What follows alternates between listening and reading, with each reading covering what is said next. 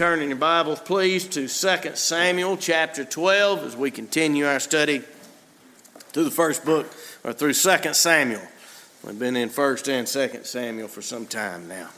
2 Samuel chapter 12, begin with verse 15. Then Nathan went to his house, and the Lord afflicted the child that Uriah's wife bore to David, and he became sick. David therefore sought God on behalf of the child. And David fasted and went in and lay all night on the ground.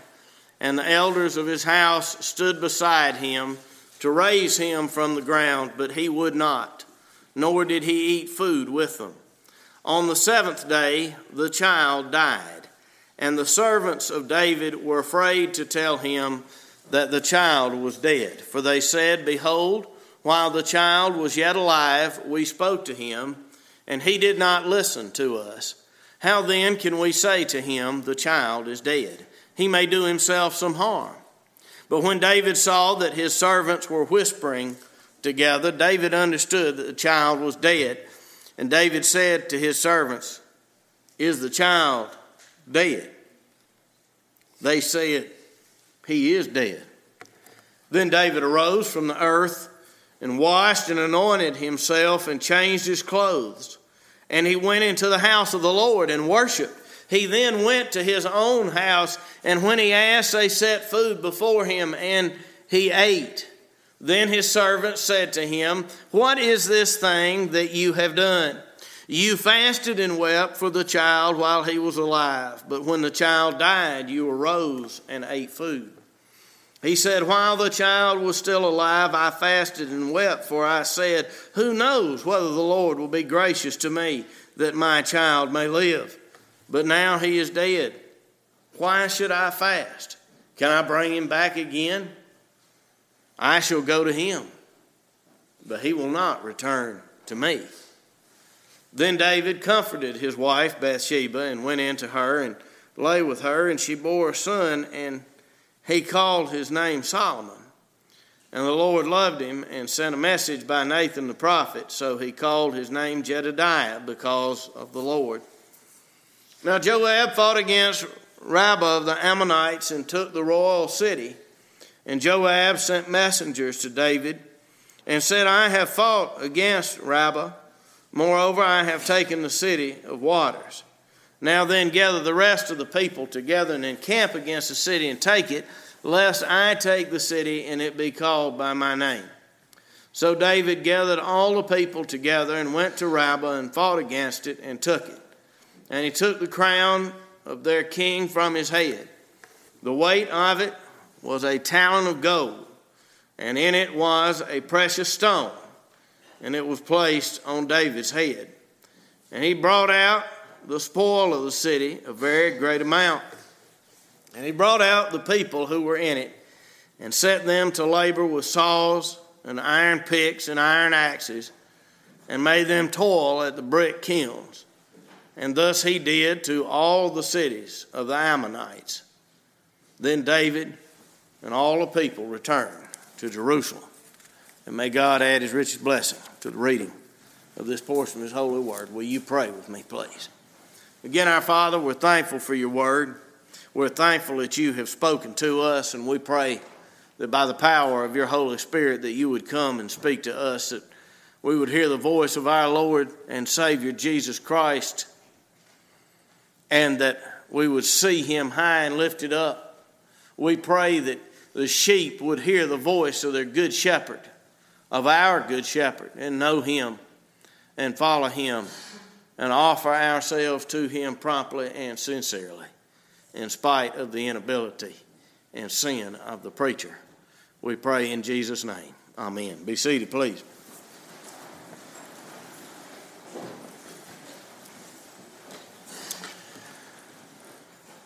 Do you know God? In the passage before us, King David's servants do not understand why he is acting the way he is. You know the story. We've been in it for some time. David committed adultery with Bathsheba while her husband was off fighting in David's army.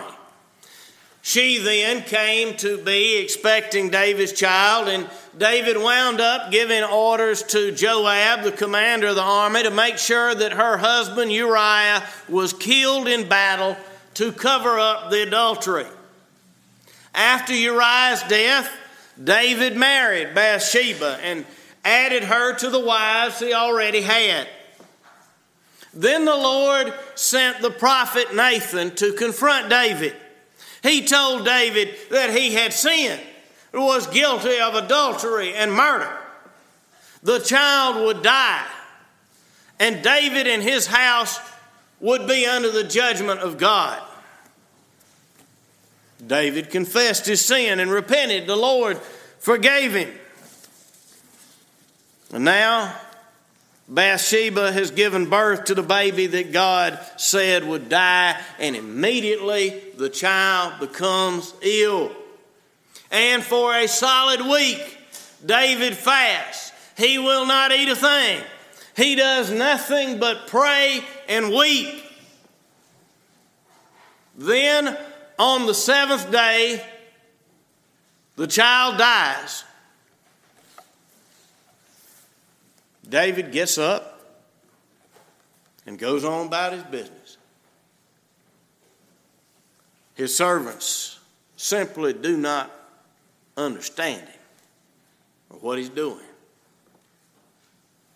But this passage is showing us that David is acting this way because he knows the Lord. As heinous as David's sin has been, as bad as he is messed up, he still knows God. And so the question this passage raises for each one of us is Do you know God? Do I know God? Let's look at it. First, in this passage, we see the merciful God. Look at verse 18. On the seventh day, the child died, and the servants of David were afraid to tell him that the child was dead. For they said, Behold, while a child was yet alive, we spoke to him, and he did not listen to us. How then can we say to him, The child is dead? He may do himself some harm. But when David saw that his servants were whispering together, David understood that the child was dead, and David said to his servants, Is the child dead? They said, He is dead. Then David arose from the earth and washed and anointed himself and changed his clothes, and he went into the house of the Lord and worshiped. He then went to his own house, and when he asked, they set food before him, and he ate. And you see, the servants are afraid to tell David that the child has died. He has been so intense for the past week in prayer and fasting. He's been so emotional, they are literally afraid David will try to hurt himself if they tell him the child has died. But David can figure it out. Died. So David then he gets cleaned up, goes to worship God, comes back and eats. The servants do not understand. David, you were so torn up when the child was sick, but now that he is dead, you seem fine. They ask him, What is this thing that you have done? Look at his answer in verse 22. While the child was still alive, I fasted and wept, for I said, Who knows? well, the Lord will be gracious to me that the child may live. David prayed and fasted and wept because he knew that God was the merciful God. The God who forgives and restores sinners. The God who does not treat us as our sins deserve, nor, nor reward us according to our iniquities. He is the God who, rather than send Adam and Eve straight to hell from the Garden of Eden, clothed them in the skins of an animal and promised to send the one who would destroy the serpent. He is the God who later on would not bring destruction upon Nineveh when they heard Jonah preach doom and repented. David knows this God. David wrote these words in Psalm 130 If thou, Lord, shouldst mark iniquities, O Lord, who shall stand? But there is forgiveness with thee that thou mayest be feared. He is the God who, like the father of the prodigal son, welcomes sinners home. We have no hope if He holds our record against us, but with Him there is forgiveness. So while the child lives, David prays for mercy. He knows the merciful God. Secondly, we see the righteous God. Look at verse 20 again. Then David arose from the earth and washed and anointed himself and changed his clothes. And he went into the house of the Lord and worshiped. He then went to his own house. When they asked, they set food before him and he ate. David prays. He prays with the utmost intensity for the Lord to spare the child. The Lord does not. The child dies. So, what does David do? He cleans up, puts on his Sunday best, and goes to worship God. Job says, The Lord gave, and the Lord, same one that gave, hath taken away. Blessed be the name of the Lord. Whatever my lot, thou hast taught me to say, It is well. It is well with my soul. Well, the prophet Habakkuk, who said, Although the fig tree shall not blossom, neither shall fruit be in the vines, the labor of the olive shall fail, and the field shall yield no produce. The flock shall be cut off from the fold, and there shall be no herd in the stalls. Yet I will rejoice in the Lord. I will joy in the God of my salvation. In other words, when the bottom falls out. And everything goes wrong. And nothing goes as I would have it, I must and I will worship God. God did not do what David wanted.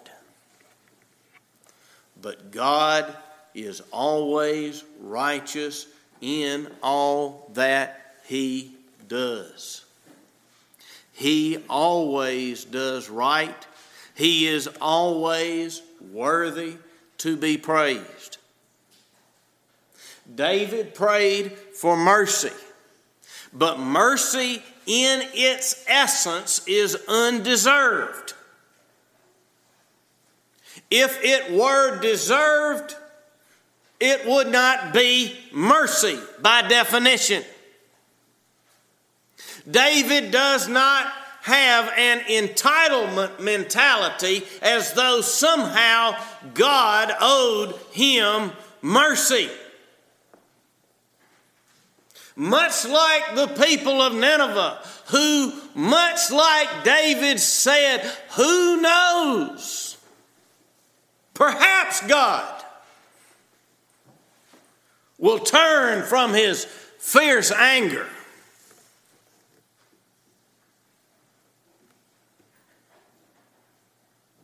but I'm not entitled to it.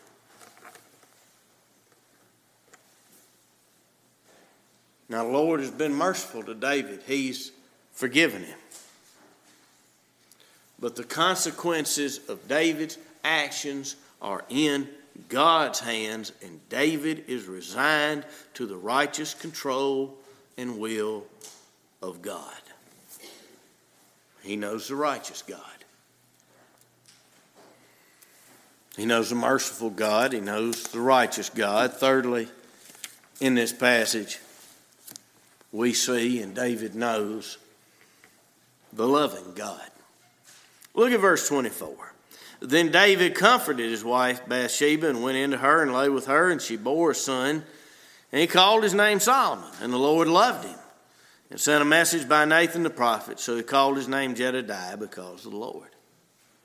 Now, the death of this child is not the end of this story. David and Bathsheba, we know from the scripture, they had several children. The text here skips ahead and focuses on Solomon, who would be the next king. It says here that the Lord loved him. So, as well as Solomon, he was called Jedidiah because the Lord loved him. Now, David's marriage to Bathsheba began under very wicked circumstances. Yet the Lord showed mercy to David, and the Lord loved their child. David knows loving God. Merciful God, righteous God, the loving God. Fourthly, in this passage, we see the personal God. The personal God. Look at verse 26. Now, Joab fought against Rabbah, the Ammonites, and took the royal city. And Joab sent messengers to David and said, I have fought against Rabbah. Moreover, I have taken the city of waters. Now then, gather the rest of the people together and encamp against the city and take it, lest I take the city and it be called by my name. So David gathered all the people together and went to Rabbah and fought against it and took it. And now remember, all this that we've been on the last three or four messages has, has all happened while Israel was battling the Ammonites. David slept with Bathsheba while Uriah, her husband, was out fighting the Ammonites like David was supposed to be doing. Now, obviously, over nine months have passed.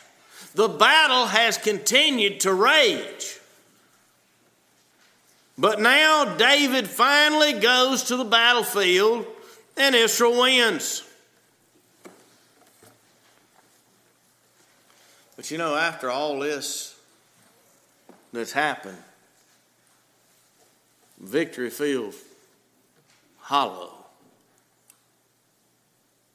The victory over the Ammonites, the, the authors intentionally framed the telling this way to show us that the victory over the Ammonites pales in comparison to David's own sin. great devotional writer in the 1800s. I won't pretend I've read a whole lot of his stuff, but E.M. Bounds made a well known statement in one of his uh, devotional books on prayer that, quote, man is looking for better methods, God is looking for better men.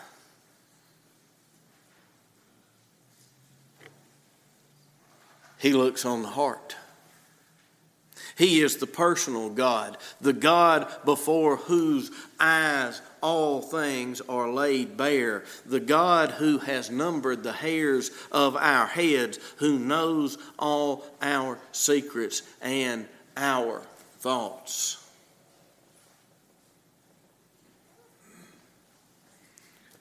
And so the personal failure of David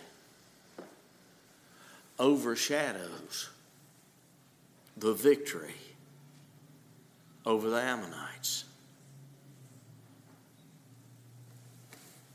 David knew the merciful God.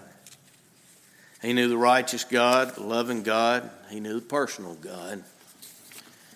And fifthly and finally, he knew, and we see in this passage, the God who gives eternal life. Look at verse 23. Go back. But now he is dead. Why should I fast? Can I bring him back again? I shall go to him, but he will not return to me. Now, I saved the best part of this passage for last, intentionally. David says there's no need to fast now, no need to pray for the baby. He's gone. He will not come back to me. Can't pray him back from the dead. But I will go to him. Now, some of the modern scholars who fancy themselves to be highly sophisticated say this simply means that David knew he would die one day and then he would be buried next to his child. But it means a whole lot more than that. David would meet his child in the presence of God, and he knew he would. This same Jesus, or this same David, wrote of Jesus the Messiah who would come. Psalm 16 For you will not abandon my soul to Sheol. You make known to me the path of life. In your presence there is fullness of joy. At your right hand there are pleasures forevermore. David knew, he saw that there would be a resurrection. He knew there was joy in the presence of God. He knew there were pleasures at the right hand of God. He knew there was a heaven. He knew there was life beyond the grave. And so he said of his child, I shall go to him. But he will not return to me. You know, if you read the genealogy of Jesus in the Gospel of Matthew, first chapter, it traces Jesus' lineage through Solomon. Matthew follows the line of succession to the throne, and he writes in the genealogy of the Lord Jesus Christ that David begat Solomon by the wife of Uriah. This union, which began in adultery and murder, God used it to bring Jesus Christ into the world. The one who did all the work necessary to go and prepare a place so that where he is, there may his people be through David and Bathsheba. The one came into the world who would die for David's adultery and murder and would rise from the grave to prepare an eternal home where David and Bathsheba could be with their child forever. David was a sinner, but he knew God. We're all sinners. That's a foregone conclusion. Whether you are a sinner is not the question. The question is are you a sinner who knows God?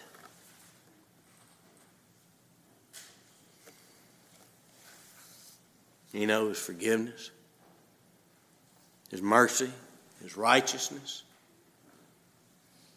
His love.